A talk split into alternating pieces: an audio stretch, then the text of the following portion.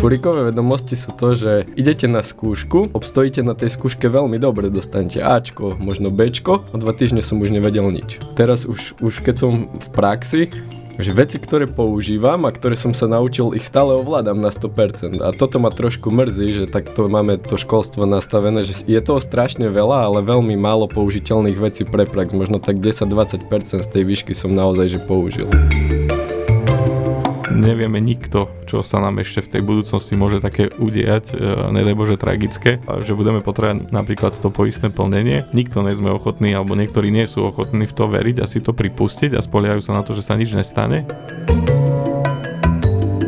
som začínala podnikanie, tak som videla alebo sledovala veľa úspešných podnikateľiek a som si vravela, že ja chcem byť ako oni, ale to bolo takéto ako keby to pozitívne. Ale zase keď mali v danom období niekto lepšie alebo horšie výsledky, zase som sa nikdy ako na to nepozerala negatívne, že niekto je lepší, pretože som sa na to pozerala, že aj ja tam chcem byť a o to viac musím pracovať. Špekuluješ? Nešpekuluj. Peniaze sa v ponožke necítia dobre. Pekný deň, milí poslucháči. Vítajte pri dnešnom počúvaní nášho podcastu Nešpekuluj. Ako stále, tak aj dnes sme sa na vás s mojimi kolegami veľmi tešili a sme radi, že pre vás opäť nahrávame ďalšiu časť. Dnes jej tvorcami budú Štely, Krempy, Maťko, Dušky a Jalenka. Kamaráti, ahojte. Čaute. Ahoj. Ahoj, ahoj. Minulo sme si dali rozsiahlu a náročnejšiu diskusiu, kde sme hovorili o investovaní a poďme si dnes spoločne zafilozofovať o tom, že čo nás v škole nenaučili. Cieľom dnešného podcastu má byť poukázanie na to, ako je vzdelanie dôležité a aké benefity nám štúdium do života prináša. Najprv mi ale povedzte chlapci, akí ste vy boli študenti a či ste radi chodili do školy. Som si myslel, že budem musieť začínať ja, keďže sa všetci na mňa pozeráte, viete, že doma mám koľkých dvoch, troch učiteľov. Takže No mám k tomu blízko, k tej škole. Každopádne ani neviem, či som tam chodil rád veľmi, skorej, keď sa takto na to pozerám, tak skorej nie, keďže sa mi spájajú s tým veci, ja neviem. Minule som to aj rozoberal, neviem, či aj nie tento týždeň, že však zimu nemám rád kvôli tomu, že som sa veľakrát učil na skúšky, proste úplne mi to pripomína to obdobie. Vianoce, presne akurát skúškové obdobie, takže to som nemal rád. No ale v škole tak jasné, však s tým je strašne veľa zažitkov, spomienok, či už na základke, doteraz sa stretávame proste, že si dáme stredko zo základnej školy, takže to je super. Zo strednej školy tiež chatovačky, jak sa volá tento, mat, ne, maturi, Stužková? Mat, Stužková, presne. to som hľadal, že to, akože spomienky sú fajn. Nehovoriac o tom, že veľakrát ma, mi netrafili meno, tak ma volali, že frkáč, frňák, fokáč, už stačí, lebo neviem, kde ďalej to zašlo. takže, takže tak, ako rôzne, ale aj dobre, aj zle. Správne prezisko je Dušan Frkaň. Aby sme to úplne mali na mieru. Ako si to mali vy napríklad ostatní? Ja som to mal podobne ako dušky. Mal som e, ku škole blízko, ale ja iba cez cestu. My nemáme v rodine učiteľov, alebo nespomínam si na žiadnych. A so skúškami to mám, alebo so zimným obdobím to mám rovnako ako Dušan, presne to isté. Ja ešte aj dnes zima sa mi spája so skúškovým obdobím, s testami, no proste vôbec som si neužíval tie sviatky nejako, lebo stále bolo na pozadí taká tá vyčitka, že no už by si sa mal učiť, už sa ti to kráti, no a mne to stalo dodnes, hej. čiže teraz po škole mám program vymazania spomienok e, zo, zo stredoškolských a vysokoškolských čias. Tak ale minulo sme sa presne o tom rozprávali spolu ano. s Martinom a ja som zase hovorila, že ja mám rada veľmi vianočný čas a podľa mňa tie skúšky sa dali veľmi elegantne vyriešiť, takže ste mali ísť na prvé termíny. ako som chodila ja. A tým pádom som mohla potom oddychovať. Ja, ja nie som ten typ prvých termínov. Ale sú, sú tu tie možnosti. Podobne ešte by som doplnil Lenku, tie predtermíny sú skvelá vec. Jednak aj učiteľi a profesori sú trošku zhovievavejší, môžem osobne povedať. Takže Takže vidno, kto v tejto skupine chodil na predtermíny. Ja, keď, prí, keď príde tá otázka, že kto sa naozaj že biflil alebo sa nebiflil, tak asi vieme, že v akom rozpoložení tejto zostavy to bude. Tak ale Maťo zobral obťahnuté tričko, že? Ukázal pekač buchet. A už boli zhovievaví všetci. Hneď Ačka je, tak sa študoval. A zase dobre. niektorí možno chodili na tie predtermíny, len si ich potom opakovali ešte aj po Vianociach, čiže... No to to obťahnuté tričko inak vyzeralo po šaláte. No tak ten predtermín je záruka toho, že budeš mať pokojné Vianoce. Hej. Potom, to už potom bol len bochník chleba. Ale každopádne ťa to môže naštartovať. to áno. Dobre, ja sa vás opýtam, vy máte tiež taký pocit, že v škole sa naučíme veľa vecí, ja neviem, takých tých napríklad čítanie, písanie, počítanie, ale častokrát nám chýbajú také nejaké naučené zručnosti, ktoré z nás možno spravia takých silnejších a úspešnejších ľudí. Teda, aby som zadefinovala otázka, bola som zrozumiteľná. Vnímate to aj vy podobne ako ja? Ja poviem tiež o vysokej škole, keďže tá základná už je, už sú to roky, ako sa hovorí. Ja som bol tiež na vysokej škole veľmi dobrý študent, dokonca som skončil aj s červeným diplomom, ale keď som si to potom tak hodnotil, že čo vlastne ma tá vysoká škola naučila, tak nebolo to úplne také rúžové, ale však v podstate strašne veľa ľudí, možno aj vysokoškolákov, ktorí nás teraz počúvajú, to majú rovnako, že väčšinou počúvame z domu alebo tak z okolia, že však dobre sa uč, budeš mať dobré zamestnanie, budeš sa mať v živote dobre. Naši známi nás nechcú oklamať, len eh, možno žili v inom období, v inom čase a fungovalo to trošku inak. Dnes, keď sa pozrieme na ten trh práce, už strašne veľa ľudí má ten vysokoškolský titul a hovorí sa o tom skôr, že chýbajú nám tí remeselníci, tí takí životní praktici by som povedal. A presne to som pozoroval aj ja na tej vysokej škole, že ten semester mal 5-6 skúšok a ja som mal také eh, krásne slovné spojenie, že furíkové vedomosti. Že poznáte to aj vy? Také, také dačo, že čo to znamená, Nie. tie furikové vedomosti? Ja som to ešte tiež nepočul. No furikové vedomosti sú to, že idete na skúšku, proste fokusujete sa na to maximum a viete, že máte tam nejaké skript a musíte sa to naučiť. Idete na skúšku, dokonca obsta- obstojíte na tej skúške veľmi dobre, dostanete Ačko, možno Bčko, potom príde ďalšia skúška, zase ten istý scenár, zase sa naučíte niečo nové a keď, keď sa vrátite k tomu spätne a opýtate sa možno po dvoch týždňoch toho človeka, alebo aspoň ja som to mal tak, že hoci som to vedel väčšinou na Ačko, o dva týždne som už nevedel nič. A potom som sa na to tak pozeral, že fúha, teraz už, už keď som v praxi, že veci, ktoré používam a ktoré som sa naučil, ich stále ovládam na 100%. A toto ma trošku mrzí, že takto máme to školstvo nastavené, že je toho strašne veľa, ale veľmi málo použiteľných vecí pre prax. Možno tak 10-20% z tej výšky som naozaj že použil. A toto si myslím, že by možno bolo potrebné zmeniť. Naši boli tiež tak nastavení, že škola je priorita No u mňa to tak bohužiaľ nebolo. a všetky vylomeniny, čo sa mi podarili v živote, nejaké, ja neviem, som si zanadával doma hej, a už všetci zrození, že to, to, kde na to chodíš, kde si sa toto naučil. Ja som mal odpovedať, že v škole, keď sa ti nepáči, ja tam môžem prestať kľudne chodiť. keď s tým máš problém. Takže všetko, čo sa mi podarilo, som sa naučil v škole. Teraz ti všetci rodičia veľmi ďakujú za myšlienku, ktorú si práve naučili ich deti. No a ešte, aby som sa vrátil možno k tomu furiku, že prečo tie, ten furik, lebo to som nezodpovedal, tak jednoducho na každú skúšku bolo treba naložiť nový furik. Len furik bol len jeden, čiže do neho sa zmestilo obmedzené množstvo vedomostí, preto po každej skúške bolo treba vysypať nejaký predmet a nasypať tam nový. Hej, a za taký krátky čas, ten semester aj teraz sme s chalanmi rozprávali, som sa pýtal, že koľko vlastne týždňov má ten semester, lebo už som aj zabudol, že je to 12 týždňov len a je to mhm. obrovské kvantum vedomostí. My sme sa presne rozprávali, tuším, v minulom podcaste, keď sme teda rozprávali o investovaní, že to školstvo u nás je asi veľmi slabé, nie je to náš názor, ale tak myslím si, že celospoločenský.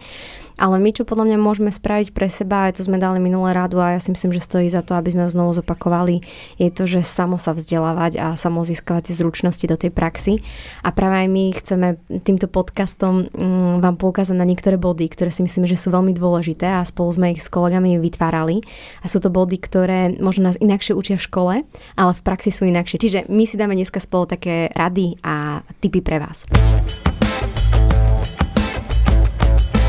Poďme na prvý okruh a to je spolupráca. Skúsme si niečo k tomu povedať. Poviem ešte také intro, možno, že všetky tie body sú možno robené v takom zmysle, že keď sme ich vymýšľali, bavili sme sa o jednej takej úvahe, že jednotkári vlastne robia pre trojkárov. To, čo z nás buduje možno to školstvo, že aké tie hodnoty sú v tých bodoch naformulované, že nie úplne je použiteľné v živote preto, aby sme boli úspešní. A teraz k tej tvojej spolupráci, pamätám si ešte možno na základnej škole, ja hovorím, že to boli také výbuchy, hej, že kedy ten učiteľ tak zvrieskol na celú triedu a to boli hlavne také hlášky, že neodkúkuj, neodpisuj, ale už ticho a neviem čo všetko. A kdežto teraz ja sa na to pozerám, však aj toto je dôkaz toho, že možno aj Maťo mi to teraz odkúkuje, čo tu mám napísané v papieroch na prípravu, ale naozaj väčšinou pracujeme a mám taký pocit, že všetky úspešné firmy sú postavené práve na tej tímovej spolupráci, práve na tom, že sa delia o to svoje know-how, že sa možno vzájomne inšpirujú a to je také rozdielne oproti tej škole, že možno, že bolo by potrebné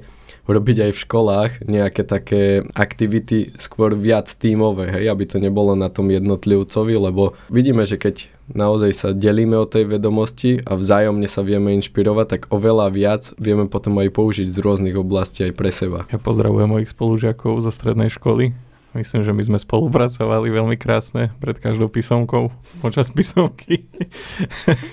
Takže, po nej. Tak, tak. Ja, ja som počas toho štúdia celkom trénoval tú spoluprácu. Samozrejme pomáhali sme si spolu, či už s poznámkami, či už keď niekto z nás vypadol, že bol chorý, tak, tak sme vedeli doplniť. Spolužiačky nám pomáhali s poznámkami, keď sme všetci náhodou vypadli a potrebovali sme doplniť. Takže áno, môžeme to tak povedať, že prioritne sa tá spolupráca v škole nediala, lebo je to tak, ako Marcel hovorí, každý sám za seba sa má učiť a každý sám za seba má mať plnú hlavu vedomosti a každý sám za seba je znamkovaný.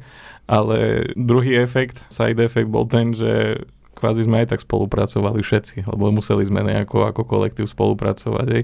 No tak nie všetci, ale urobili sa také skupiny, kde sme si sedeli ako krvná skupina, rozumeli sme si a teda spolupracovali sme. Čiže viac menej podprahovo nás to naučilo spolupracovať, že keď som do tej školy nechodil, tak asi spolupracovať neviem. Tým, že som tam chodil, síce to nebola nejaká snaha školského systému, ten ten robil všetko proti tomu, ale my sme si našli tie spolupráce a dokázali sme fungovať a kvázi istou školou naprieč. Keď si pamätám zo strednej školy, tak bolo to častokrát o tom, že nám dávali diplom najlepší študent z triedy, potom nejaké najlepšie úspechy v škole, keď sme mali, neviem, či vy ste mali takéto vyhodnocovania. A tým pádom podľa mňa toto mňa zase v tej dobe ako keby veľmi naučil skôr na taký ten individuálny prístup, lebo tak som chcela byť najlepšia a práve to mi vštepovali, že poď, keď budeš najlepšia, znamená to ale, že musíš ťahať ako keby sám za sebou, čiže mne napríklad chýbala tá spolupráca. Je pravda samozrejme, že aj ja som mala nejakú skupinku kamarátov, ktorých som mala veľmi rada a s ktorými sme si navzájom pomáhali, ale bolo to skôr na takej tej veľmi skupinkovej spolupráci. A na tú dobu si veľmi pamätám jedného učiteľa, ktorý bol podľa mňa veľmi načasový. A to bolo presne to, že keď sme mali nejaké písomky, tak on povedal, môžete spolupracovať. A podľa mňa presne nás chcel naučiť, že v tej tímovosti je oveľa viac ako v tom individuálnom prístupe. A presne to vidím aj pri podnikaní. Nie je šanca, že by sme, alebo ja to tak určite vnímam, že by sme mali také úspechy, ako máme, keby že sme tam nemali takúto spoločnú energiu a spoločné úsilie. No, jak dobre vravíš, načasový učiteľ, čiže je to veľakrát o tom, jak sa postaví ku tomu samotný učiteľ, profesor, ako škola možno sa postaví ku tomu, lebo určite viem si predstaviť, že majú v nejakých osnovách alebo niečo, kde sa robí na spoločných projektoch, spoločných skupinkách. Bude to súčasťou toho, no len možno málo. Možno sa nedbá na to, ťažko povedať. Škola je možno čiastočne aj takéto laboratórium, že oni keď ti aj povedia, že máš byť v nejakej skupinke, ale zrovna ti tá skupinka nesadne, tak v bežnom živote by si s takou skupinkou nespolupracoval a no. ukončil by si spoluprácu. V škole to už musíš doklepať, lebo mm. musíš. Hej. Ale bežný život, aspoň u nás v našej práci vidím, že tu je to tak krásne, že tu si vyberiete, s kým budete spolupracovať. Máme tu možnosť. A s kým nechcem spolupracovať, tak nespolupracujem. S kým chcem, tak s tým spolupracujem. A tá, tá spolupráca sa krásne ukázala aj v tomto podcaste, kde každý sme si podelili nejaké úlohy, každý vieme svoje silné, slabé stránky, sú tu technicky zdatnejší ľudia, sú tu ľudia, ktorí lepšie sa im tvoria tieto témy. Hej, objavila sa tu moderátorka medzi nami. Čiže toto je tá výhoda. toto je tá výhoda tej spolupráce, keď spolupracujete s kým chcete. No tá škola predsa len, ako snaží sa, určite sú, sú také predmety, alebo možno je tam taká tá snaha, že aj skupinová spolupráca, ale predsa len tam ste natvrdo vybratí ľudia, ty si si tých spolužiakov nevybral a keď ťa ešte dajú do také skupinky, ktoré by si radšej nebol, tak aj tá spolupráca potom tak vyzerá, že každý to chce mať len za sebou, čím skôr nech, nech to skončí. Lenka, ešte keď si sa potešila k tomu, že moderátorka sa objavila, tak mohli To by sme, nebol potešenie, ale to bol taký mo- mohli by sme spraviť aj to, že spravíme nejaký ten diplom. To mohla. Ne, najlepšia moderátorka. Bude smola, keď to nevyhráš ty. že konkurencia je silná, že ja. Prosím, spravte mi typu. No, dobre. Vy ste na vysokej škole mali aj predmet e, niečo s manažmentom? No my so Štelím určite na strojarine. Aha, okej. Mali sme akurát tak management skladania súčiastok možno. Čiže určite nie. Tak svojím spôsobom ste mali manažment. Ale paradoxne, aspoň ja som mal filozofiu. Veľmi potrebná vec Mhm. mm-hmm. pre strojárov, ale však boli povin- povinne voliteľné predmety, či ak, ako sa to volalo, no tak sme mali zase filozofiu. Toto sme určite nemali, ja to možno aj ľutujem, lebo chceli sme aj taký predmet, on tam bol, len potom aj dosť veľa striedy ľudí sme si ho vybrali, ale nám oznámili, že sa to neotvára, lebo že nemá to kto učiť, či ako tak nejak to bolo. Mhm. Čiže toto je taká smola, no. Pre mňa boli všetky predmety na vysokej filozofia. Jedna veľká. Bolo tak stredná škola, gymnázium a 18-ročný chalanisko som si vyberal, že kam na vysokú školu, hej, to akurát som dostal čerstvo vodičak, tak som si povedal, že autá budú skvelé, tak som sa dal na automobilovú výrobu. Hneď v prvom ročníku nám uh, zahlasili, že e, chlapci, že vy ste tu tak zbytoční, že na Slovensku sa všetky projekty, všetky vývoje, všetko sa robí v zahraničí, na Slovensku sa dovezie iba montážny plán a tu sa auta montujú, hej. Že vy ste úplne, to, tento odbor je úplne zbytočný. Takto nás namotivovala jedna doktorantka, ktorá s nami mala cvičenia, čiže aj pozdravujem týmto aj školský kolektív, ktorý by mal pozerať, koho medzi seba berie. Lebo takto nás zdemotivoval hneď v prvom ročníku a pre mňa bolo v tom momente jasné, že OK, tak toto bol krok vedľa. Ešte keď som vedel, že na koľko spolužiakov bude spolo, množstvo spolužiačiek, tak to bol druhý krok vedľa. Toto, my sme sa na vysokej škole strojári uh, smiali, že taký krajší chlapec, to že taká škarečia baba, keď tak dlhšie na ňou pozeráš. tam, bol naozaj, tam bol strašný deficit žien. Čiže už hneď v prvom ročníku teda nám naznačili, že tá ďal cesta nevedia už potom mohol byť každý, ktorýkoľvek profesor sa mohol akokoľvek snažiť, tak uh, už to nedobehol v podstate, keď nám hneď v prvom ročníku takto vysvetlili, že to je zbytočné toto, čo my tu robíme. Takže už preto aj som si potom začal som sa obzerať, že čo by, čo by som mohol robiť a v bakalárskom ročníku som vlastne začal aj už pracovať v tejto práci. Teda začal som sa školiť popri inžinierskom štúdiu, už som sa školil úplne na niečo iné, čo som sa snažil dokončiť. Ako tú školu už som len dokončil, ale už dva roky v podstate počas školy som mal prax e, vo financiách, takže už len zo školy som rovno nabehol do praxe. Nás namotivovali tak, že sme boli to tiež prvá alebo jedna z prvých hodín. Boli sme tam 150 v jednej sále. Povedali, že pozrite sa doľava, pozrite sa doprava, že jeden z týchto dvoch určite skončí vedľa vás. No, takže začínali sme, tuším, 150, 120, neviem presne ten počet. Skončili sme 20, tuším, do Vianoc už to bolo, takže nejaký 50, 60 sme tam len boli, lebo to, to bolo šalené. To bola matematika jedna. To To, si doteraz pamätám. No, nás začalo tiež 300. Nás začalo 300, neviem, či sme 80 ukončili inžiniera. No a to preto, že sme nemali filozofiu. Veľa, veľa, veľa študentov si povedal, že keď tam není filozofia, tak idú preč.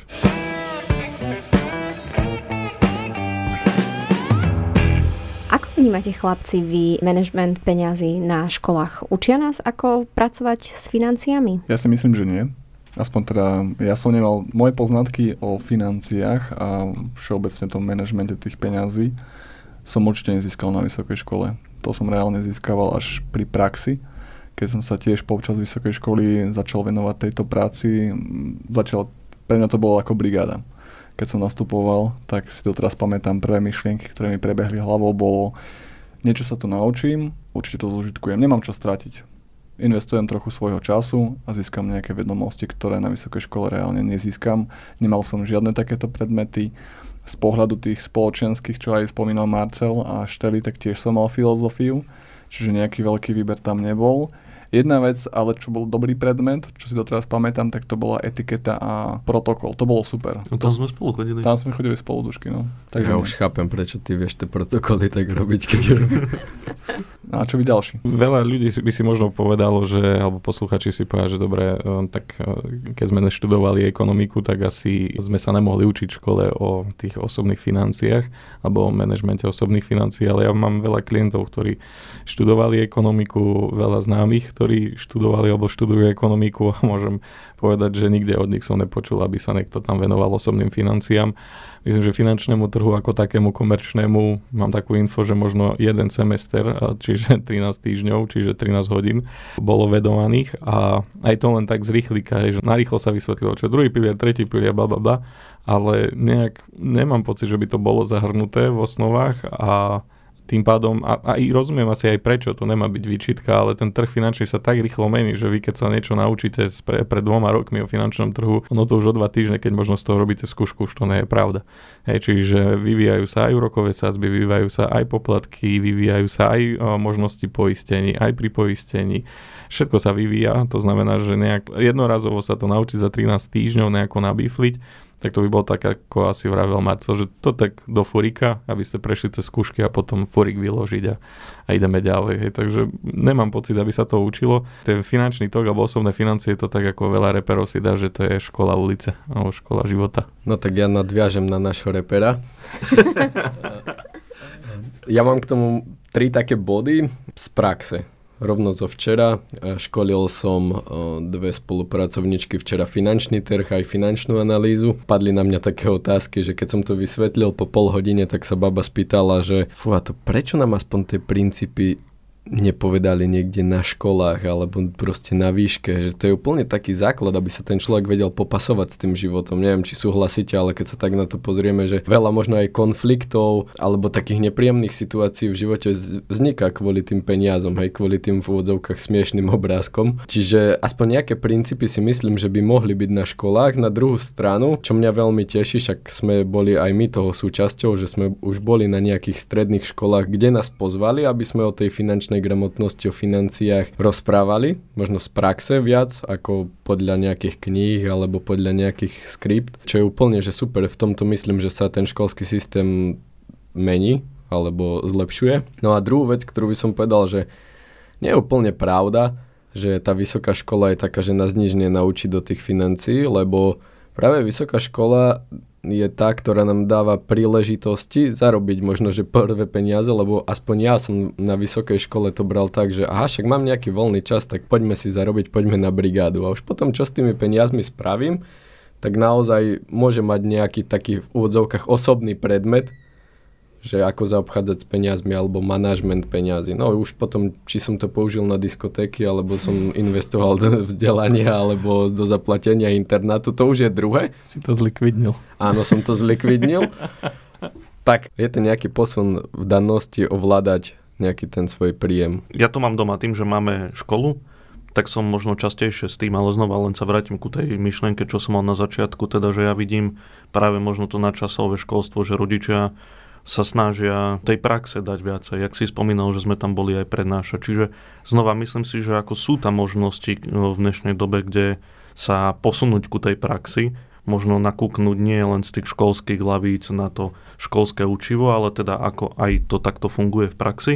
No len znova tá škola musí mať alebo dať priestor práve takýmto činnostiam a takýmto možnostiam takýmto možno školeniam mimo toho, čo je v osnovách, čiže nájsť na to čas, ale určite je to prínosom. Tá gramotnosť finančná už sa do tých osnov dostáva, potom už je otázka, že akú formu si škola vyberie. Pres, ako to tam presne tak, ako vravíš. Čiže ministerstvo školstva určite tlačí na to, aby tá finančná gramotnosť išla do tých uh, učebných osnov. Avšak znova, aký tam bude učiteľ, koľko času sa tomu venuje. Uh-huh. Máme tu napríklad minulú časť sme spomínali tú finančnú slobodu Peťa ako lektora, že organizujeme aj takéto hry. Čiže je tam možnosť, aby sme išli na takúto školu, zahrali si túto hru No lenže musí nám tá škola dať priestor na to, aby sme tam mhm. išli a, a tak, čiže jedno s druhým súvisí určite. Teraz sa vráťme do takých čias opäť a pamätáte si, ako nám učiteľia dávali také úlohy, že ja neviem, napríklad napíšte umelecký opis napríklad 220 slov Pamätáte si e, aj tie maturitné témy? Keď sme mali, tak tam boli nejaké normy, že? Čo sme museli dodržiavať. Dobre si to pamätám, ako je to už dávno. Dobre, dobre, výborné. Ďakujem. Mladý mozog, darmo. Presne tak. Ďalší diplom? Ja dneska vyzbieram, bože, to je skvelé.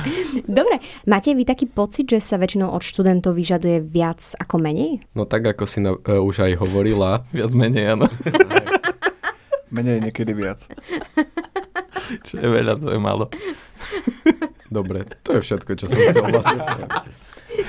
Ideme na ďalší bod. Dobre, ale poďme teraz možno vážnejšie, že naozaj aj e, s Lenkou sme sa rozprávali, alebo dala mi takú otázku pred podcastom, že ty si asi rád písal slohy. No tak pamätám si, že tie slohy, no závisí aká téma. Hej, že naozaj, keď som sa v tej téme našiel, rád som to písal, a keď som sa nenašiel, tak to bolo také, že umelé vytváranie niečoho, lebo som musel. Keď to porovnáme zase možno s reálnym životom, alebo s našou prácou, keď chodíme na tie obchodné jednania, tak ja som mal možno tak s podnikateľmi trošku neskoršie v kariére tie jednania, no Šteli mal možno skôr.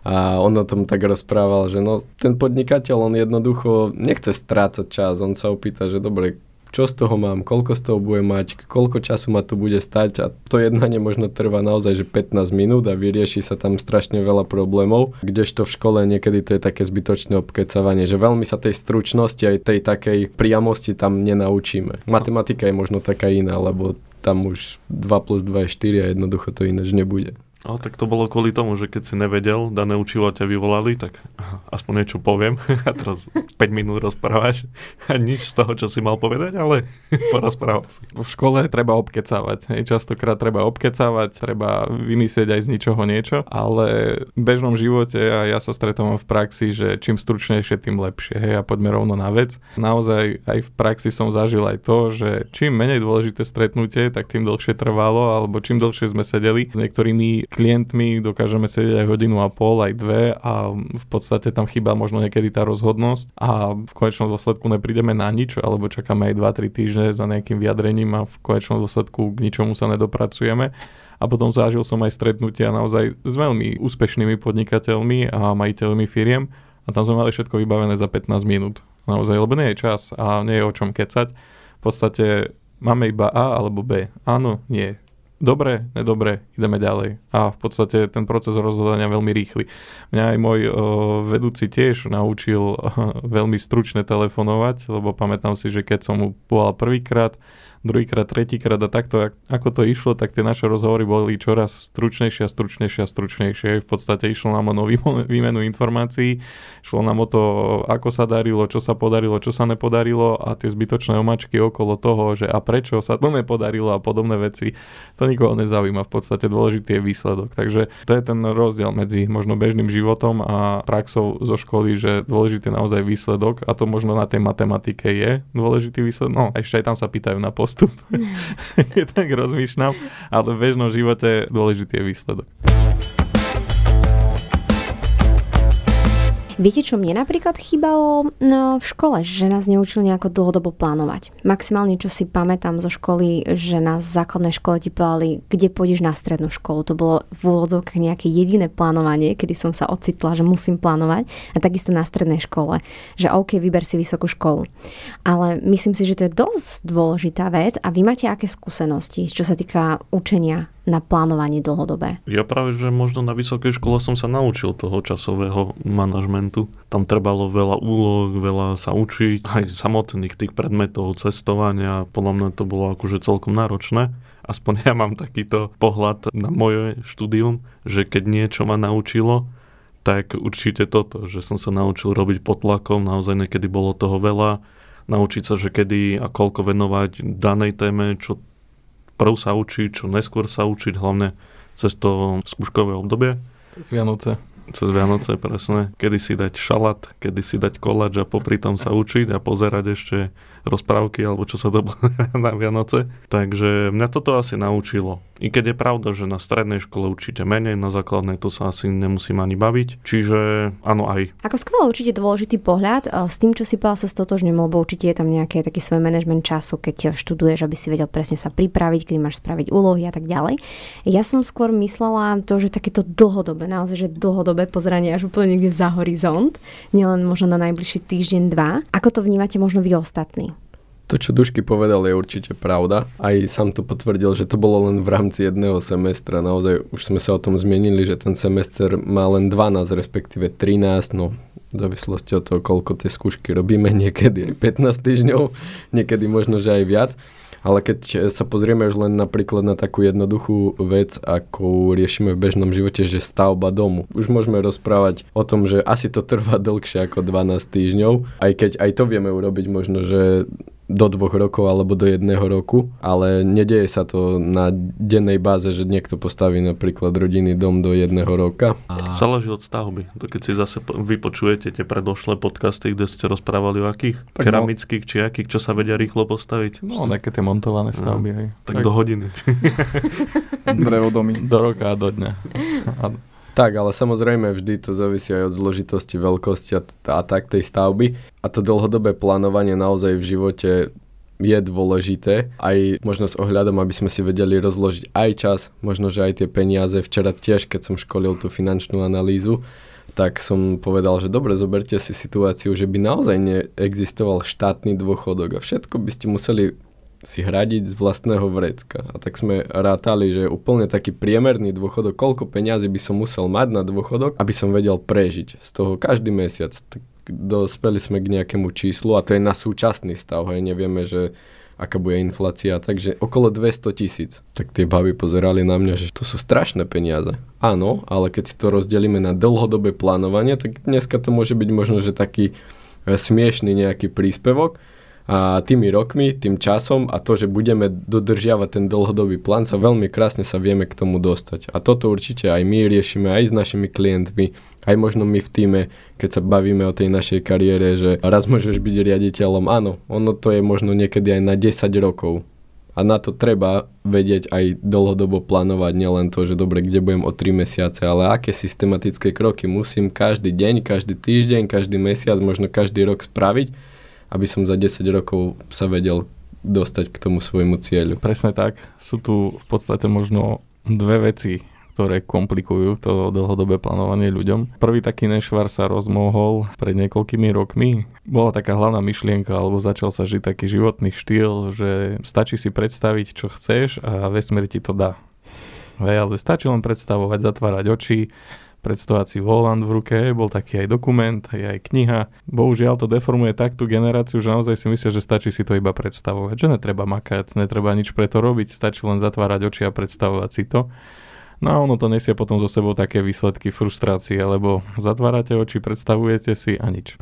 A nič nechodí. A furt tam to auto nie je. Stále sedíte v gauči a šoferujete na prázdno. Čiže to je prvý problém, že čo ja vnímam teda, že začína sa objavovať medzi ľuďmi taká, taká predstava, že to všetko dostaneš, čo len chceš, len stačí si to predstaviť a budeš to mať. A teda všetci si len predstavujú a nie sú ochotní makať, že budú mať všetko rýchlo, ľahko, všetko môžu mať, čo len na čo si spomenú. Tak toto je taká podľa mňa trošku deformácia, ktorá nie je úplne na mieste. To je prvý taký problém, ktorý vnímam, ktorý komplikuje teda to dlhodobé plánovanie. No a druhá vec je, že ľudia sú náchylní často radšej uveriť niečomu pozitívnemu, ako uveriť tomu negatívnemu. Hej? Čiže možno keď spomenieš ľuďom, že čo keby štát teda už nedával dôchodky v budúcnosti, nevyplácal, tak možno veľa ľudí to pod Prahou má takto v hlave, že áno, môže sa to udeť, ale nikto tomu nechce veriť. Nikto tomu nechce veriť, že toto by sa mohlo udeť, lebo to by znamenalo niečo negatívne pre ňo.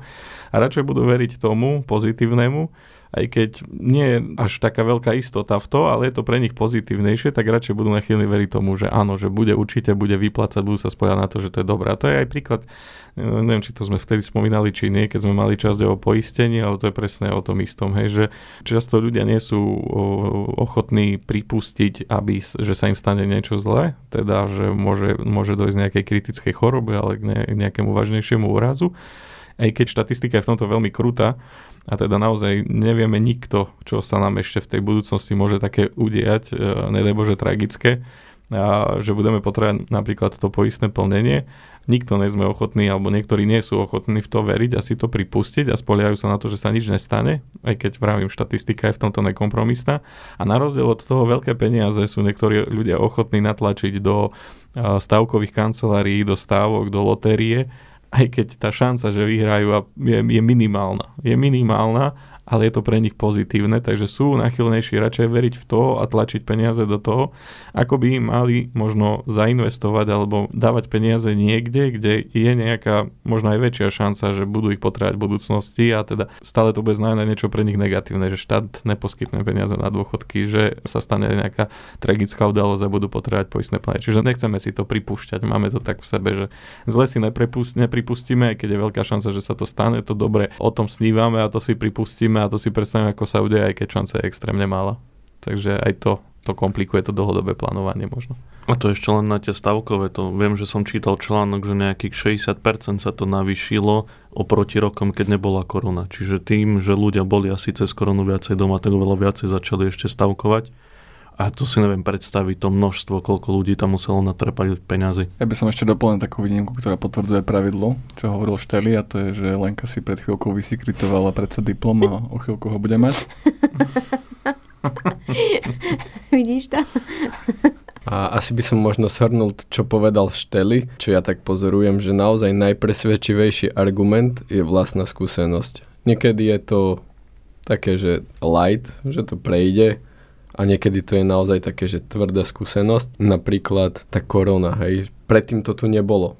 A keď sa hovorilo, že a môže niečo prísť, čo negatívne ovplyvní naše životy, tak ľudia jednoducho žili si v dobrom prostredí, ekonomika išla, práce bolo kopec, tak si povedali, no však, no určite, veď všetko ide. Asi som to tu už hovoril niekedy na tom našom podcaste, že podobne som to mal ja, keď máme tú tému školu, že s maturitou som bol, strašne som stresoval a veľa ľudí mi hovorilo, ktorí tu už maturitu mali za sebou, že a to netreba sa až toľko učiť, jednoducho, keď si mal dobré známky, tá ma- maturita je prakticky formalita, to je len nejaký, že checkpoint, že niečo nám povieš a musíš prejsť. A ja, že určite, však to, nechcel som tomu uveriť. No a týždeň po maturite som si povedal, že fúha, no tí ľudia mali fakt pravdu. Ja keby som to vedel, tak by som sa nebol toľko učil. Hej, tak možno niekedy to tak je aj u nás v živote, že neveríme, kým nezažijeme. Ale dnešná doba potvrdzuje to, že mysleli sme si, že po korone to už bude všetko dobre. Možno niektorí mali plán B a zrazu zistujeme, že potrebujeme ešte plán C, plán D možno až plán Z. No je to taká doba, kde treba byť flexibilný, lebo iba tí flexibilní ľudia, ktorí sa dokážu prispôsobiť, tak tí dokážu fungovať ďalej. Nie je to z mojej hlavy, ale, ale páči sa mi táto myšlienka. A čo sa týka toho učenia a teda názorov iných, um, neviem, či to tam máme ešte niekde v bode, či nie, ja to dám teraz lebo moja pamäť mi vynecháva. Mám takú, takú skúsenosť, že nepočúvať vždy zase ostatných. Čiže to tak ako vyvratím, ale zároveň chcem aj potvrdiť, lebo záleží v čom. Hej, naozaj treba počúvať ostatných, ale treba si to poriadne potom zanalizovať a prejsť si, že v čom môžu mať pravdu a v čom nemôžu. A vlastne naozaj pozbierať možno dostatok rozumov a, na, a rozhodnúť sa ale sám za seba. Mňa zase odradzali takto na skúškach, nie? že tiež opäť na vysokej škole, že všetci ma strašili, toto, to je taká ťažká skúška, to sa nedá spraviť, to aj tak vyletíš, to sa zbytočne učíš, lebo už polovica spolužiakov vyletela z tej skúšky naozaj strojári poznajú predmet pružina, pružnosť, pevnosť. Jeden rok sme vyleteli všetci na tej skúške. Nám otvorili potom v ďalšom roku len pre nás cvičenia, iba pre nás. My sme ani nemali cvika s tým ročníkom nižšie, to čisto my sme mali cvika, lebo nás bolo za jednu triedu, takže by sme sa nezmestili. Si mali na pretermín. Tak, hej, hej. No a, ale vlastne to sme sa sami tak zdemotivovali, že to sa nedá, že to nespravíme, že to je ťažký predmet. Hej. Až kým som nebol už dotlačený do úzkých a naozaj nič iné mi neostávalo, len už prestať rozmýšľať nad tým, že sa to nedá a normálne si sadnúť na zadok, naučiť sa to, ísť, spraviť a mať hotovo. Hej. Keby som ich nebol počúval, tých spolužiakov, lebo však kopec ľudí predo mnou to spravilo, to kopec ľudí po mne spravilo tú skúšku, tak ako, že sa nedá. Hej, čiže dá sa, len uh, treba niečo pre to spraviť. A nechal som sa zdemotivovať ľuďmi okolo seba zbytočne a potom samozrejme, že som to nespravil, lebo ani som sa už neučil, som nemal chuť, keď som vedel výsledok. Čiže aj to je také, že áno, počúvať ostatných, ale nerozhodovať sa na základe ich názorov a hĺbkovo si zanalizovať naozaj, že čo sa dá a čo sa nedá. To často máme aj my tu v práci, to sa nedá, to nefunguje, to už robí veľa ľudí a podobné. A potom, áno, tí ľudia, ktorí to robia, sú väčšina úspešní a ja budem počúvať tých neúspešných, že prečo toto tu nemám robiť. Asi tak.